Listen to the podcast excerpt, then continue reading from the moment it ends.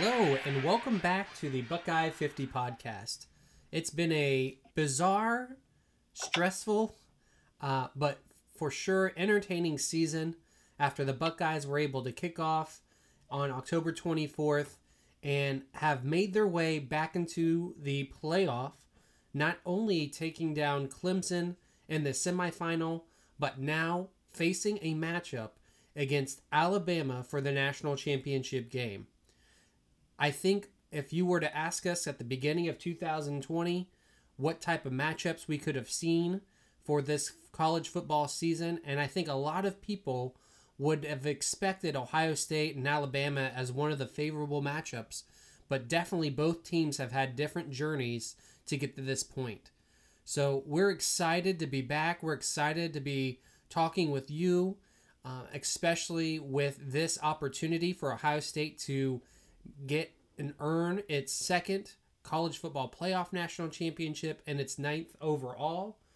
And we want to also break down some topics around the game, the matchup, as well as kind of breaking down the Clemson game as well, um, especially with what that meant for this team, uh, with everything that happened last year for last season, um, how that game ended, and just to get that emphatic win and the way they did it, the way they handled the line of scrimmage. It it was just something that was fantastic to see and definitely gives Buckeye fans a lot of momentum going into this championship game. Uh, this is Josh Watson. Along with me is Greg. Hello, everyone. Uh, it's a, I'm excited to be here. And as I'm sure most Buckeye fans, you know, are feeling, I think this was, as Josh said, a, an interesting road to get to where we are today. But um, regardless of, you know, what uh, Dabo felt about uh, whether we deserve to be there or not, bottom line was, uh, the, you know, Ohio State did not control any of this situation. They they were not the ones that were that had canceled the season originally. In fact, between them and Nebraska, they were two of the bigger um, universities trying to get the season renewed again. And so, and, and, you know, during the season, Maryland canceled the game. Obviously, Michigan canceled a game. You know, so, and Ohio State was more than willing to schedule alternatives in those time windows, uh, but it wasn't anything that necessarily the, the conference allowed. So I think that, um, you know, Ohio State and its team and its coaches and its support staff, you know, should be very, very proud and very, very excited Uh, for what they've accomplished to get to this point. Um, and but as um, a lot of the fans had hoped for, uh, when we were thinking about, you know, the two thousand twenty season back after the uh, playoff loss last year, you know, I think you couldn't have asked for a better situation. One, you win the Big Ten. Two, you got an opportunity for a rematch against Clemson to perhaps, you know, show that, uh, that, you know, again, that you were the better team. And three, be able to play, you know, a team in the championship game, you know, that is certainly worthy of this game. And that's not to say that that hasn't always happened. But um, I think if you look particularly in the pre-playoff uh, era, you know, the B C S era and beyond, you know, there were years where, um, you know, teams that will not be mentioned, Notre Dame, that, um, you know, perhaps were playing because they kind of backed in because of, uh, you know, an unbeaten season or uh, some other, you know, situation, but they wouldn't have necessarily, you know, been the best team, you know, if, you, if you're thinking about putting two best teams in. But I really think this year, uh, as, as much as I thought the playoff committee was wrong, and I mean very, very wrong about their top twenty-five. I think they probably had the top three teams right, and maybe the top four. I don't. Notre Dame is to me again very hard to tell. You know, were they you know worthy of of that, or was there another team? Oklahoma maybe was playing better, uh, perhaps. I, I in in my mind, Texas A and M had their chance. Uh, certainly Florida had their chance, and they didn't deserve to be there. Uh, you know, you could have made a case after a while there um, you know, for Iowa State had they won. Uh, but, uh, you know, with Oklahoma coming out of that, I think they probably would have been a team that perhaps could have cracked the top four. Uh, they would just would have been unprecedented, you know, um, based on history to have a team in the playoffs with two losses. So they didn't cover that threshold. They got a, they got a team in with only six wins this year, but, but they haven't yet had a team with two losses. So, but I think we're all excited about the game coming up this Monday night. And so we're looking forward to that. Yeah, and, and I, th- I think you hit on a lot of good points there, especially with uh, the committee and the playoff rankings and, and everything around that. I, I, I think a lot of fans outside of Ohio State were also disappointed in the rankings because of Ohio State. I mean, when Ohio State started their season, a lot of teams were five, six games already into their schedule, and then Ohio State plays two games and they're all of a sudden in the top four. I mean, they were top four up until essentially um, the last week and the last final rankings where they were able to move up to the third spot uh, after Clemson had re- avenged its loss from uh, Notre Dame in November. And I think that's been something that's really fueled the Buckeyes this season. And, and as, as hard as it is to say Um, objectively, you know, I, I really honestly think Ohio State is one of the best teams in the country, obviously talent-wise. They might not have always shown it on the field, especially when you're looking at that defense that they've they've put up um, and, and in comparing it to last year's team, which I think their defense this year um, is much worse than their defense was last year. And we were able to to get that win over Clemson this year in, in a big way. And, and I don't think Clemson was too far behind of where they're at. Uh, their offensive line obviously was their big liability. But honestly, I mean, we we were able to see Ohio State, who was the better team last year and the better team this year, make a statement.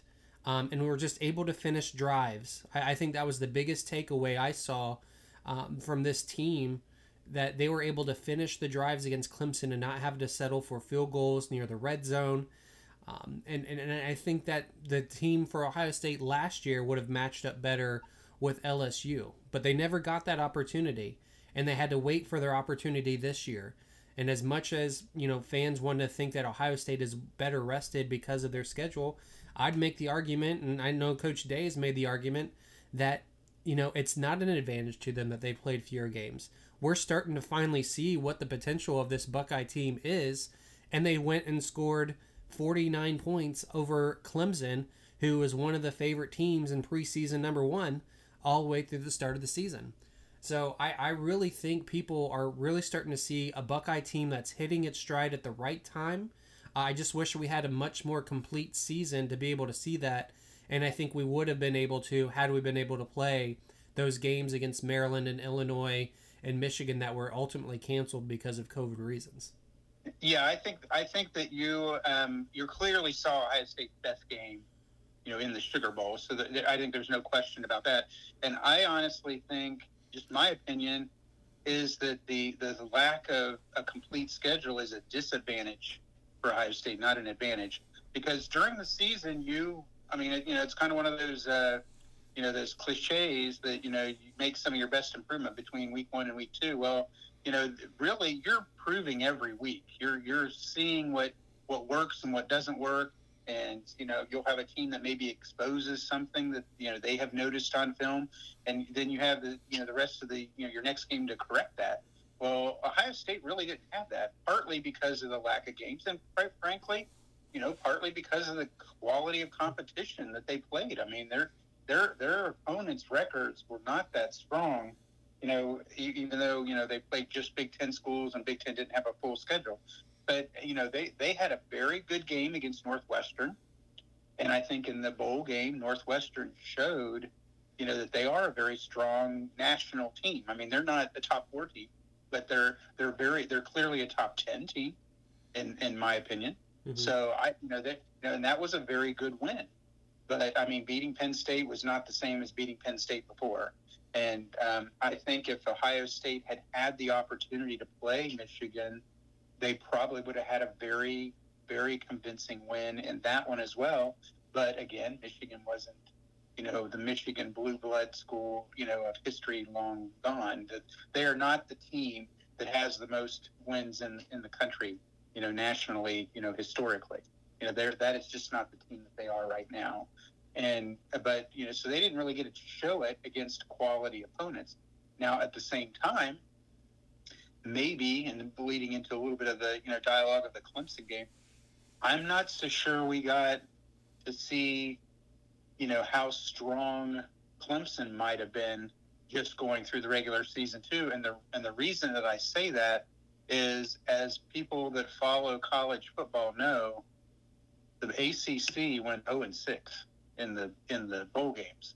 So, you know, that, I don't know, when you look at the Clemson overall schedule, what was their big win? What was their quality win this year?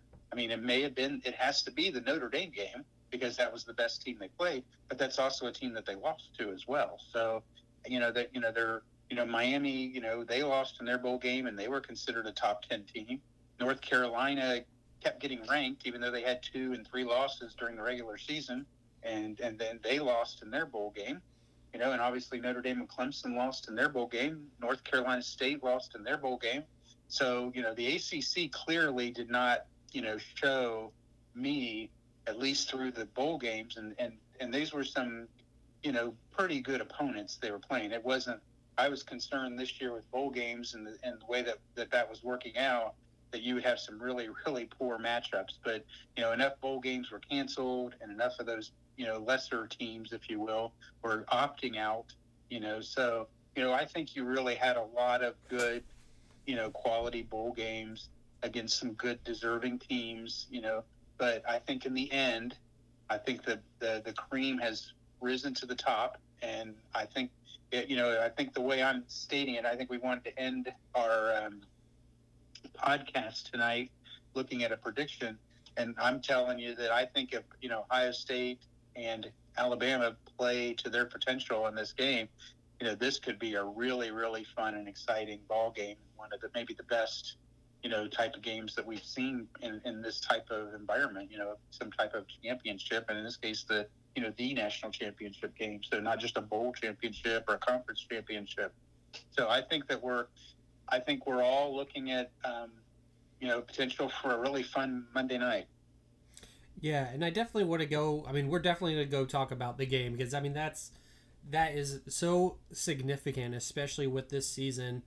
Um, to the the fact that we were able to beat Clemson in the way we did, um, with everything that happened last year, and wh- when you alluded to like Dabo ranking them eleventh in this coaches poll, I mean, there's just a lot of really bulletin board material that Clemson provided for the Buckeyes, um, and and a lot of that really has to do with, I think Dabo just got too comfortable because he felt like the big cheese, and to his credit, yeah, he's he's won two national championships. Um, and, and a convincing win in two thousand eighteen against uh, Alabama, who we thought was probably one of the best teams with Tua Tagovailoa at quarterback, uh, but they blew them out with a freshman quarterback in Trevor Lawrence. But then they proceeded the next year to get blown out by L S U. So I, I really do think that Clemson uh, really had a lot of uh, weight because of how they've been able to succeed in the A C C, winning six straight A C C championships, and then also making it to six straight college football playoffs, essentially. Um, and, and I think that's where their benchmark was. So even though that they had lost earlier to Notre Dame, there was a lot of those asterisks you could have seen with uh, Trevor Lawrence being out of that game. Um, and, and, and I think you're right. We might not have really seen Clemson at their best. Uh, and, and, and I think when you compare the A C C with the other power conferences, they've definitely got to be at the bottom. Uh, I, I'd even per se that the A A C is probably better than the A C C is. So, you know, it's it was just big, not only to finally beat Clemson after now five attempts, um, after going oh and four against them, and, and just the way fans uh, of Clemson really just kind of got to get their their licks in on Ohio State fans, and and well deservedly so, because we couldn't get that win over them, but now we do, um, and now we're competing to where I think we should have been competing for the years we didn't make the playoff. And I think Clemson was our biggest hurdle, not only because of their success, but I think they had the success that I think many Buckeye fans believed that we should have had after winning the first college football playoff. Yeah, and I think um, Clemson has, you know, they're they're clearly been a good team. I mean, you know, they, a lot of it starts with the quarterback, you know, and, and you go going from, you know, this decade, if you will, or the, the decade we're just ending out of, uh, you know, with Taj Boyd, you know, Deshaun Watson, Trevor Lawrence, they clearly had, you know, starting with the quarterback play, you know, some very powerful, uh, high caliber, you know, quality players to bring them, you know, to this level. But at the same time, you know, the A C C's been down a little bit. So naturally you are going to get to the, you know, the playoffs if you win your conference, usually, usually, especially if you're unbeaten. So, you know, it's kind of like Florida State in the nineties. You know, they were dominating that A C C because there just wasn't a lot of, you know, strong competitors at that time after Florida State joined the, the conference, or, you know, early in the nineties. And, you know, and in some degree, Ohio State has afforded that as well. Um, I think during a lot of the years, the Tressel years, you know, there were some teams down in the Big Ten, and Ohio State got to take advantage of that. And, um, you know, the, the, during, you know, Urban's reign, uh, you know, you're talking about um, really, you know, since the two thousand eleven season, there's only been a couple of games. Ohio State, I, I guess I've, in my head, I'd have to probably calculate it out at maybe three or four losses they've had to Big Ten opponents. I mean, they're just, they've just dominated, you know, this, you know, their conference play, you know, for a long time. And that puts them in the position again to be in these playoffs. So, but I, um, I do think that, um, I wasn't one hundred percent sure with the comment you made about was it Clemson's best team. Uh, I don't know if you were saying that, you know, historically if that was their best team, or just if they put their best two thousand twenty team on the field, you know, against Ohio State, because I thought they did. I mean, I thought I thought we got to see, you know, what was their best team, you know, minus the fact that, you know, they lost, you know, what was perhaps, you know, what you would might consider their quarterback of their defense um, when Sliski went down, you know, for the targeting call. But um, at the same time, that's self-inflicted. And, and like the John Wade hit of last season's game, uh, you know, to me, there I didn't think there was any question with that hit that that was targeting. I mean, the only crime to that whole thing is that it wasn't called. There was no flag originally on that one, you know, because that one was just so clear. I mean, uh, you know, uh, Justin was running, you know, pretty full speed for, you know, ten, fifteen yards. And he was coming right at Justin for at least, you know, eight to ten yards. So it's just like two trains coming and colliding. And for him to hit him like that direct with the helmet, that's just, you know, there's no way that they could not call that target. So, but I think that, um, you know, Ohio State, they, they made some adjustments after the first couple of drives uh, for Clemson. You know, Clemson started out, you know, fast, if you want to say that. But when you look at the scope of the entire game, I think it was clear that Ohio State dominated. And, uh, you know, the what limited listening I've done to, uh, you know, call-in shows and even some of the, you know, the media comments that I've read, I think everybody sees and everybody admits that, that Ohio State dominated that game. I mean, you look at, you know, Justin only had twenty-eight passing attempts, where Trevor had forty-eight passing attempts, yet they had the same number of yards. You know, they had, you know, Justin had three hundred eighty-five yards, and I think, you know, Trevor had about four hundred. So, you know, that was just, you know, so, and, but the bigger number, in spite of having, you know, almost four hundred yards uh, passing for Ohio State, you know, they had well over two hundred yards rushing and held Clemson to only forty-four yards rushing.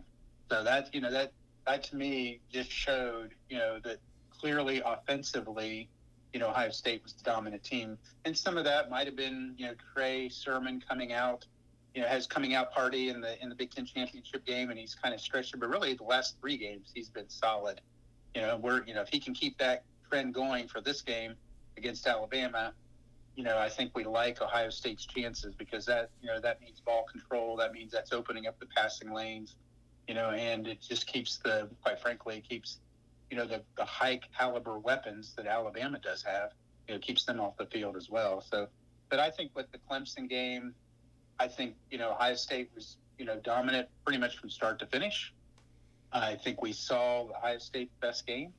And the other thing that might be, you know, you know, we kind of forget is except with the exception of that Clemson game last year, which I think, you know, I think most people look at that game and say Ohio State was the better team on the field. You know, did they take advantage of every single opportunity that they had? No. Did they allow Clemson to go down and score on their last possession? Yes. So, you know, if they if they stop, even if they all the things that had happened, even if they just stopped Clemson on the last drive, you know, they still win that game. And as you said earlier, Josh, you know, I think that we would have matched up very well against L S U, and perhaps we'd be looking at, you know, back-to-back championship opportunities here. But I think what we tend to overlook sometimes, other than that Clemson game last year, you know, Ryan Day is undefeated as a coach. So, you know, we're, you know, we're, you know, been fortunate enough as fans to be, you know, living in a time right now where, um, you know, this, the success of this program is very now. Yeah, definitely. And, and I'm, I'm, you said some things here that actually is great tie in here for our, our next conversation I want to bring up is, yeah, Trey Sermon has really been on a different level, uh, especially, really, I want to say, from the Michigan State game. I mean, he finally broke hundred-yard game there, that one, um, after Teague had, for whatever reason, I felt like maybe he just didn't have the hot hand that game or something. But, you know, you had the Michigan State game where he was really dominant, um, and then leading up to the Northwestern game where he broke Eddie George's record. And then now in the Clemson game, I think he had north of maybe thirty-five touches overall, and uh, had over two hundred thirty total yards when you include his rushing total and his, pa- uh, his receiving total, uh, which part of that was one hundred ninety-three yards rushing. I mean, he he's definitely stepping into a role or a parallel that I think a lot of Buckeye fans are comparing this run to with the two thousand fourteen fifteen run, uh, with Trey Sermon being Zeke Elliott. And and I, I think what we're going to see here is, is Clemson is a great team, but when you look at their recruiting classes, they just don't have the same talent that Ohio State does. And I think that really started on the national level with Urban when he came in, and Ryan Day is continuing to uh, build on that. And especially with this two thousand twenty class we just signed and two thousand twenty-one that's coming up. I mean, we if you're going to buy stock in a football team, Ohio State is it. But we can't ignore the fact that Alabama is up there too. I mean, when you look at five stars between these two teams, they're about to match up.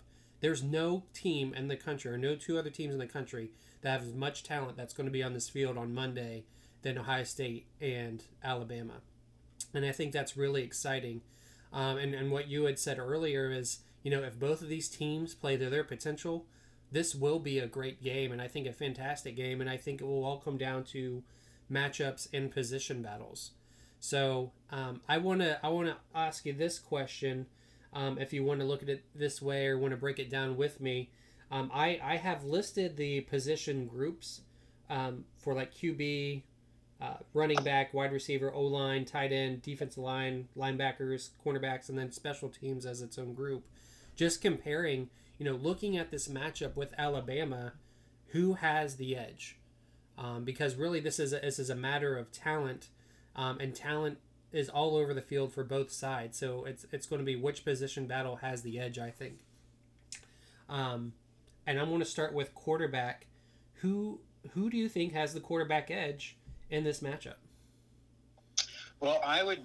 Um, I know we haven't really heard exactly the extent of Justin's injuries. Uh, clearly, he's not going to be, you know, in you know pain-free and one hundred percent.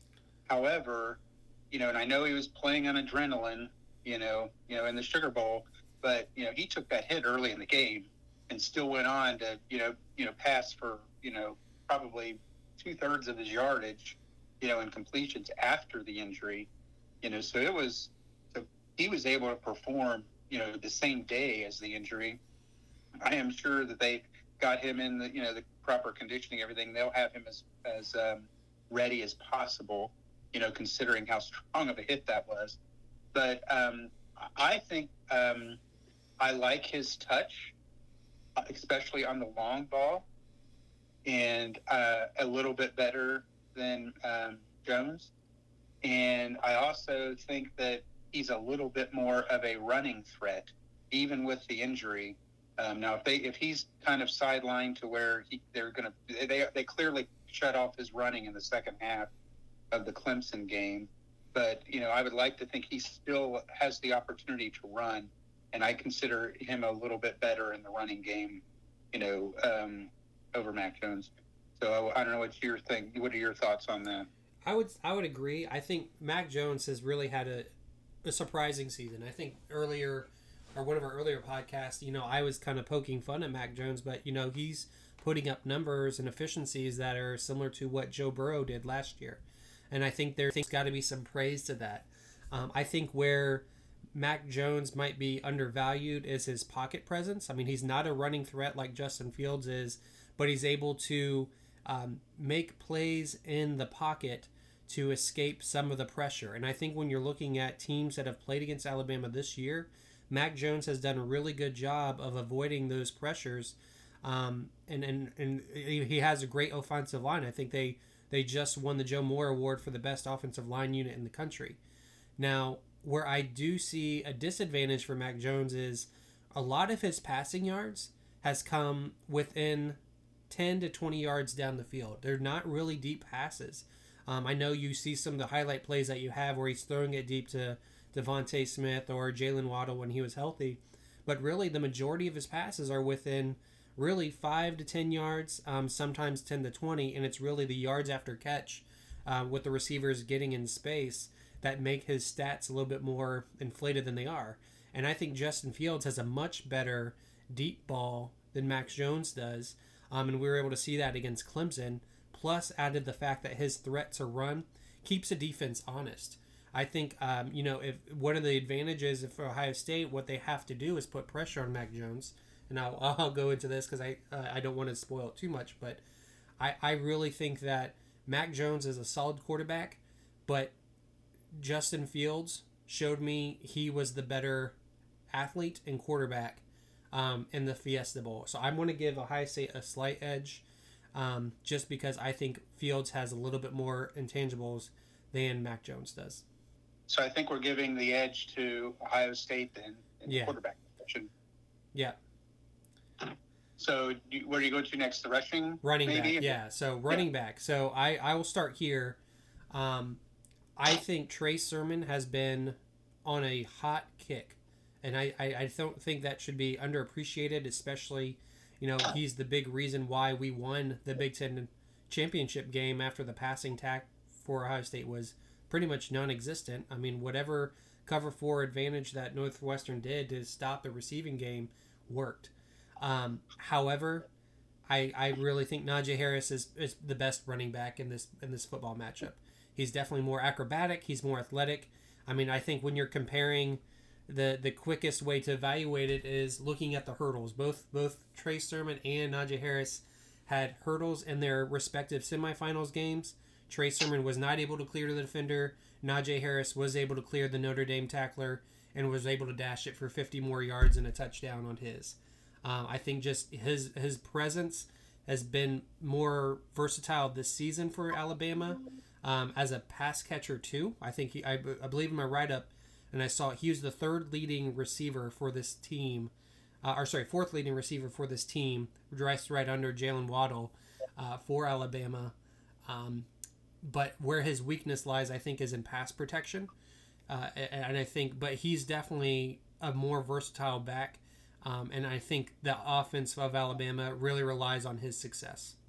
Yeah, I, I can agree with that. I do feel I would I would give the edge uh, probably to Harris over Trey Sermon, partly because he has just been doing it longer, mm-hmm. you know, this season. I think that, you know, Trey, I don't know if it, I mean, he had, you know, a certain degree of success at Oklahoma too, but um, I think that um, – this year, for whatever reason, it took him several games. And again, it gets back into the thing I was talking about earlier.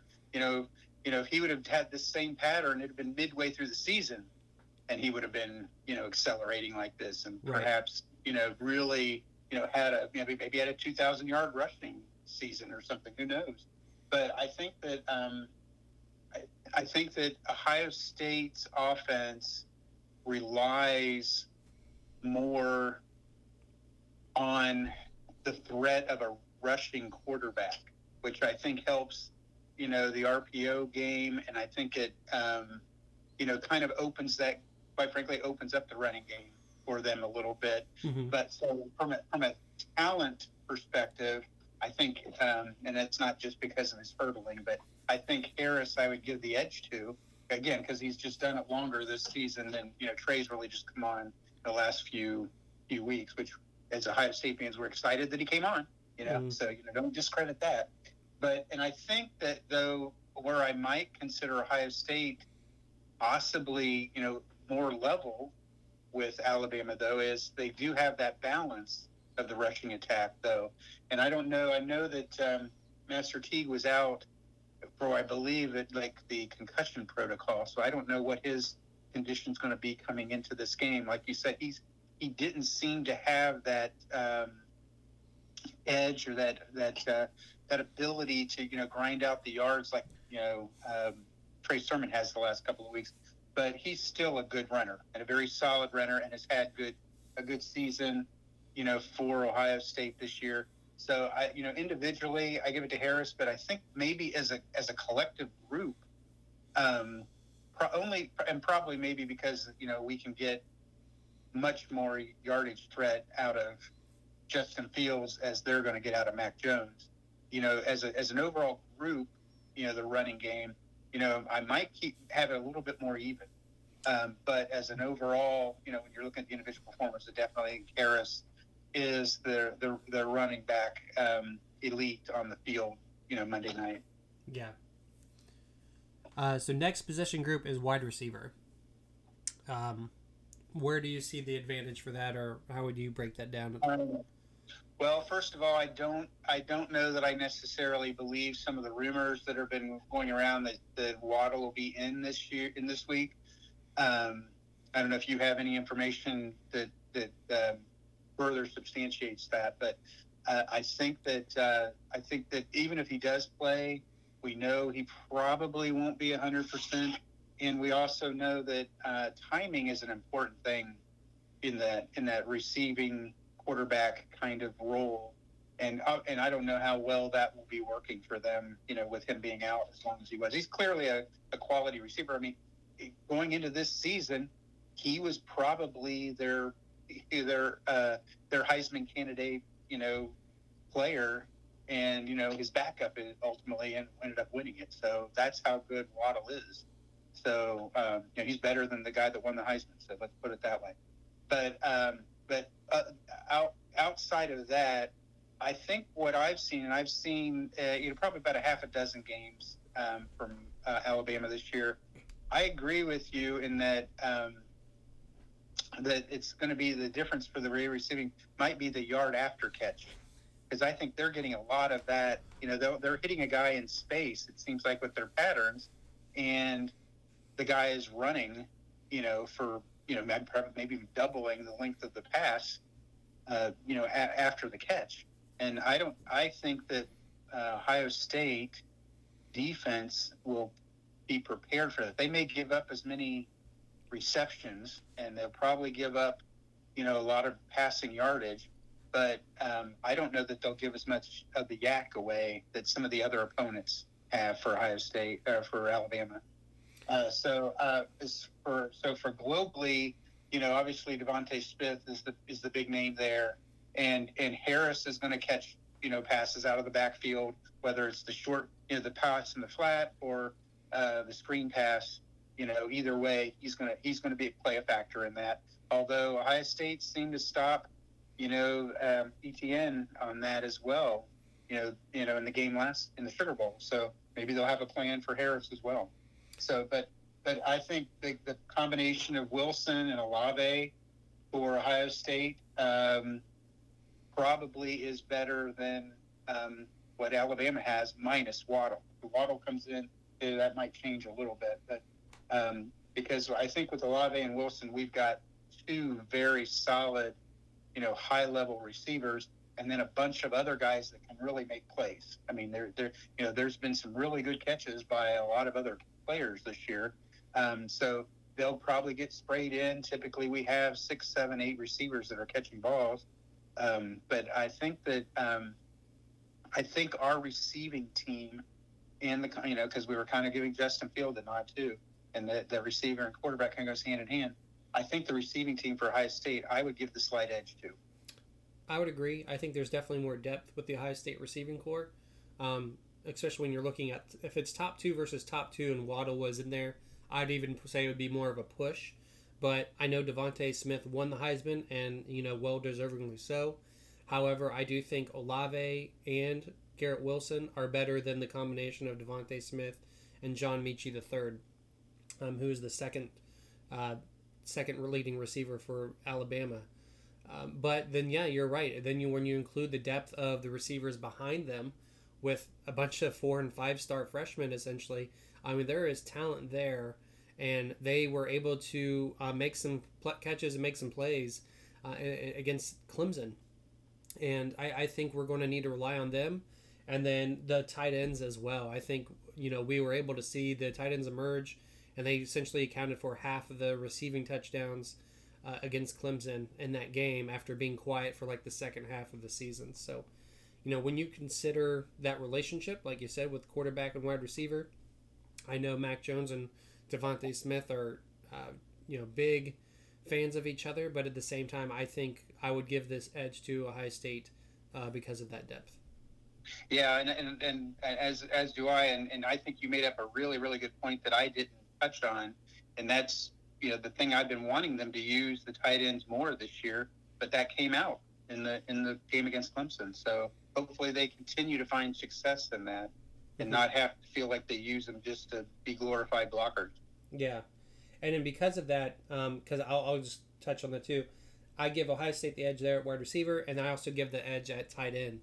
Um, I think that Alabama's been using the tight end to a degree uh, with their passing attack. However, it's Devontae Smith who has over one hundred catches for the season, and the next closest has around sixty. So it's not even it's not even a competition about who's getting the ball. Um, forty-seven. What's that? Second highest has forty-seven. forty-seven, yeah. So, I mean, yeah. Not even that. So, I mean, it's – you know who's getting the ball, and no yeah. defense has been able to stop them. And I think we're re- running into a situation where, uh, like two thousand fourteen, again, going with those parallels, Ohio State is going against their version of Amari Cooper. Uh, yeah. and Cooper, Cooper was held under one hundred yards receiving, still got nine catches and two touchdowns. Uh, but for the most part, the Buckeye secondary was able to keep him in check. Yeah, and and um, I think even going back further, uh, you may not you were there, but uh, may not remember uh, the, the catches that we that Miami was getting out of their tight end, who was just cleaning up. But you know, it was like basically he got his touches, but then nobody else was a threat. You know, nobody else got it. So yeah, I have a feeling. You know, Devontae Smith, you might say he's going to get some yardage. You know, he might get a touchdown or two even. But if we hold him to that, I think everybody else is going to be in check. So I think Ohio State has a great chance, you know, from that perspective. Yep. And that goes down to the O-line here.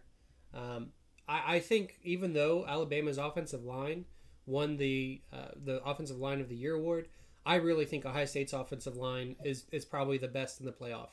Um, maybe I, go ahead. I was just going to say, and, and I bet you that information is up in the in the locker room right now at Ohio State too. Mm-hmm. I think the offensive line have, have been hearing about that all week. Yeah, uh, and especially I mean when you're looking at the tackle position for Ohio State, they have not really given up any sacks or any pressure uh, on Justin Fields. It's really been the interior line, and and I really think I mean you know Harry Miller, he's a great player. But I didn't see any drop-off with Matthew Jones there when he was in. And then when Paris Johnson Junior came in to replace him, Matthew Matthew Jones got hurt. I mean, he just pancaked a guy. I mean, this is a five-star freshman pancaking a five-year, you know, senior for Clemson on the defensive line. And just it just tells you what type of monsters they have there at the offensive line. And I don't think they get enough credit because I don't think um, they played enough games to get that attention. I, I think when you're looking at these national awards that are going on tonight, you know, Alabama is getting all the hardware, and I'm sure Ryan Day is making sure that the Buckeye team watches this um, because this is an extra motivational factor for them to let them be the underdog, com- continuing to fuel that.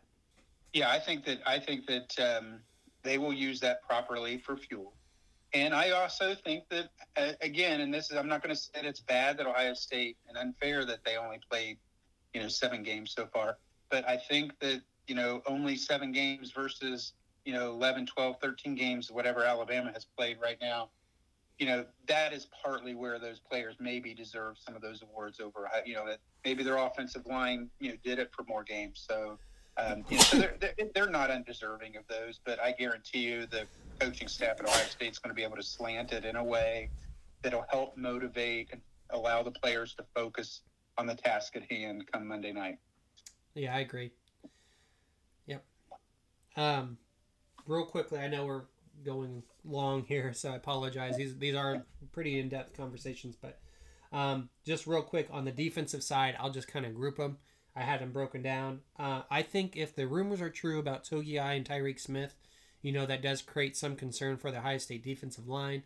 But I think they probably have, again, the best defensive line. I think this is going to be a game uh, that is fought in the trenches. And I think defensive line-wise and even linebacker-wise, I think Ohio State definitely has uh, the edge there. Where I see the liability is with cornerbacks. Um, I think Alabama has the better cornerbacks. Obviously, with Nick Saban being a secondary coach, you know he trains those guys up well. Even if he's not always one-on-one with them or hands-on, you know that's a, a, a position that he takes with great pride. So I, I would say of the defensive side, Ohio State has advantage in two of the position battles, um, with the weakness obviously being at cornerback. But these two teams have both given up a lot of passing yards this season. So it's really going to be, to me, who is able to make the most stops. Yeah, and I think, and I'll, and I'll agree with what you're saying with that, uh, although um, as far as the secondary it goes, I, I've, you know, again, in the games I've watched Alabama play, I mean, they gave up forty-eight points to Ole Miss, you know, and they're only winning that game because they're scoring sixty-three. So they gave up forty-six points to Florida. So I think that, you know, they are definitely, um, you know, vulnerable in that secondary. So if given the time, um, so whether it's a combination of Ohio State's successful running game, opening up the passing, you know, the deep ball, or if it's the idea that um, our route running, you know, from Wilson and Olave, you know, et cetera, et cetera, you know, if that allows them to get open, you know, I think Ohio State can expose that secondary. I think that's where they need, they're, they're going to attack is the secondary. Okay. I don't think you're going to, you're going to have balls over the middle as much. Would would you say that's your matchup? Like if we're if we're going to pick a key matchup, do you think it's going to be the difference in the game? Do you think that would be it, or what would you say would be your key matchup to watch for?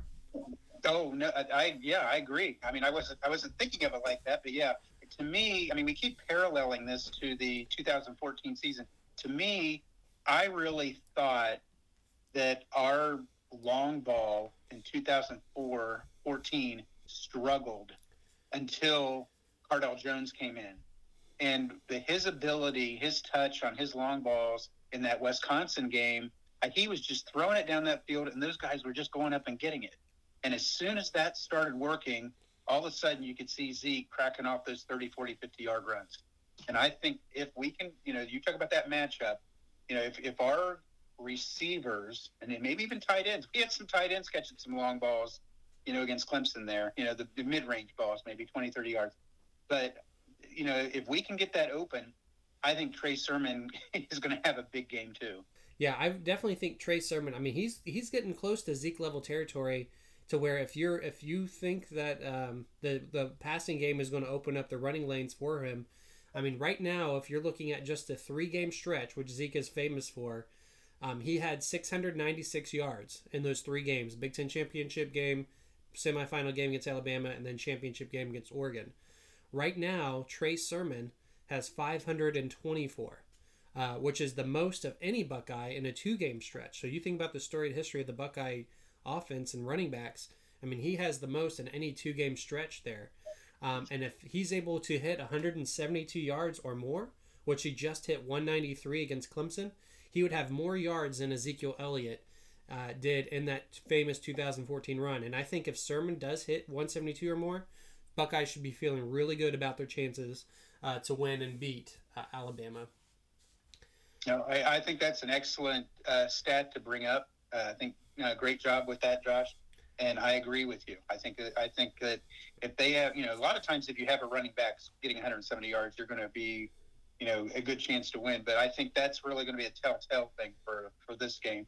And uh, and Alabama can strike fast too. They they I think they pretty much, you know, were bam bam on their scoring in the in the against the Notre Dame in the playoff game. And um, you know, I think they to some degree coasted in the second half. I don't think they were really showing too much afterwards because they knew they had the game in hand. But um, you know, you know, that's a team that can really score fast. And we have the ability, Ohio State has the ability to kind of give um, maybe that methodical drive a chance. And if we have a couple of those and keep the, you know, Mac Jones and company off the field, you know, that's, I think that's going to be another factor in, in ability to be successful here. And you, and the defense makes a couple stops. And that's really what made the separation in the Clemson game. I mean, they were kind of even at first, you know, when you look at kind of like the first quarter, but Ohio State, you know, it was making a couple defensive stops and they were still scoring. So, you know, all of a sudden the game's out of hand. Yeah, I think that's definitely going to be a key strategy here, what you're saying with um, the offensive line being able to sustain long drives. And we were able to see Ohio State do that against Northwestern. And we're also able to see that in their game against Clemson. When you're looking at Trevor Lawrence and their offense, who is probably one of the more explosive in the country, you know, right next to Alabama, we held on to the ball nine more minutes than Clemson was able to. And I think that's a big key because of what our offensive line was able to do. And then when Clemson fell behind, they had that pressure on them to try to quickly strike. And when they couldn't, and they had, I think, about four, four, or four three and outs in the game. I mean, that was key. And I think that's what Ohio State's defensive line is going to need to do um, for Alabama. Because Mac Jones, like I said earlier, he really hasn't been pressured in the pocket. I mean, if he holds holds on to the ball for four seconds or longer, there's a good chance he's going to get a hand on him with our ends, with either Cooper or, again, if Tyreek Smith is there. If not, Zach Harrison, who should be available for this game. Um, and then our insides, like I said, Togiai or Caskell Garrett or even Friday, who who should be coming back. I mean, there's just so much um, depth there and range there. And I think if our defensive line is able to pressure and rattle Mac Jones, I think we're going to have a really good chance of slowing down Alabama's offense, um, and I think that will be the key edge in our our victory, because I think we can match up with them in points. Yes, I agree with that. I think it's going to be, you know, fun to watch. I think it's going to be a game that, you know, with all the things that have happened this year, quite honestly, I think the college football fan too is going to, you know, accept this as like maybe the best opportunity, you know, to have a great end to the season. In fact, I'm. If I were making a bold prediction, I would say that this, um, the broadcast for this is probably going to set a record. Yeah, I mean, numbers have been down because of COVID. Unfortunately, um, it's going to be hard to match what they did in the first year.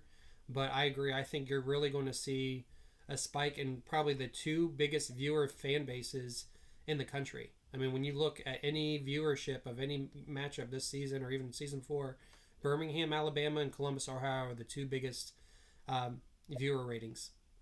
And so people will be glued for sure. Yep. Including um, me. What's that? Including me. Including me, yes, including us.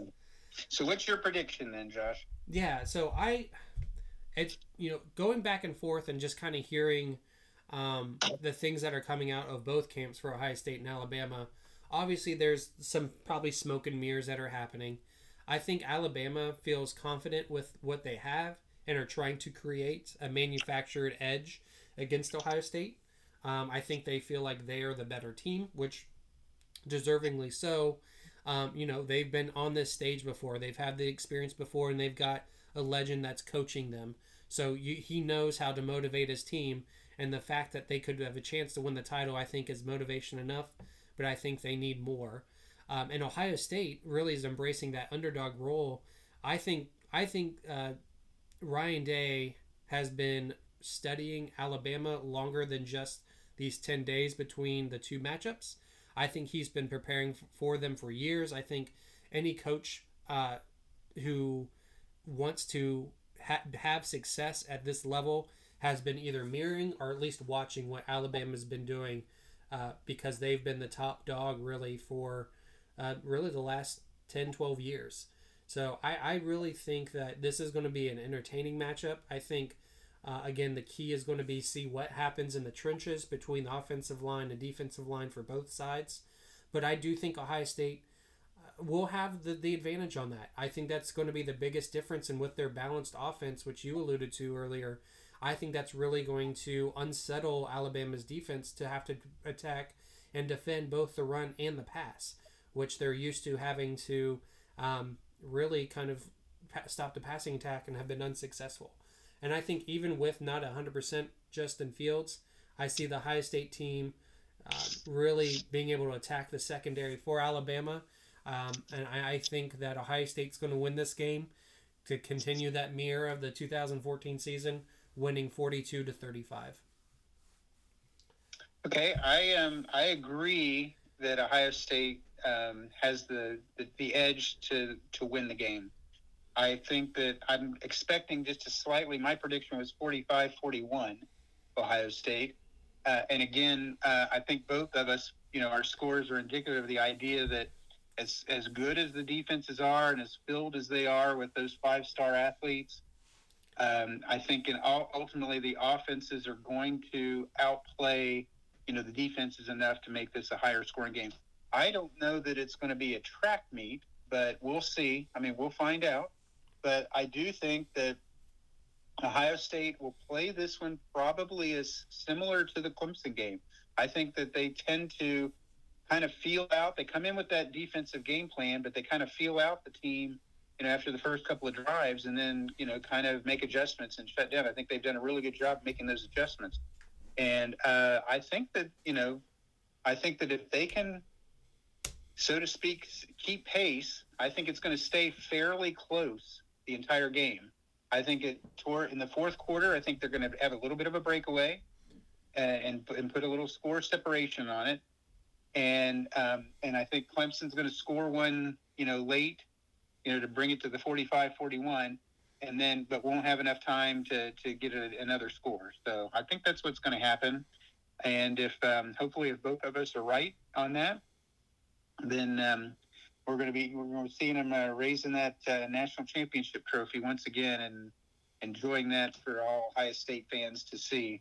And um, I know that the way that we can probably guarantee the victory is if we get the Bear to to bet against us. So we'll see yeah. how that works. Yeah. No, for sure. Well, um, I, I think we covered a lot here today. I think we're all really excited, and I think that's why we were able to talk so much about, you know, everything that's been happening, especially with the playoffs. I'm looking forward to it. A great game. Um, you know, be watching it at home with the ticket prices being what they are. But, you know, hopefully the next time we speak, we'll be speaking as national champions. Agreed. That sounds like a good thing. And as we always like to sign off with, go Bucks. Go Bucks.